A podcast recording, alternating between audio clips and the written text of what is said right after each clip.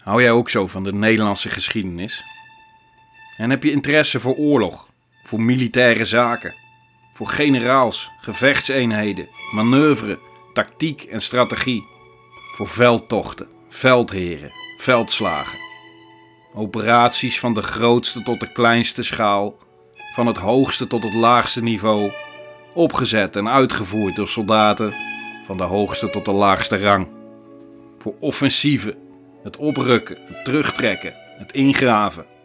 Voor strijd, standhouden, weerstand, veerkracht en organisatie. En voor de mensen die erbij waren. Hoe soms het beste en soms het slechtste in die mensen naar boven komt. Wat er met ze gebeurt in de extreemste omstandigheden. Van collaborateurs, overlopers en deserteurs. Tot volkshelden, verzetshelden, krijgshelden, nationale helden dat je interesse heeft, dan kunnen we elkaar de hand schudden. Want dan delen we die interesse. Of zal ik het passie noemen? Fascinatie misschien.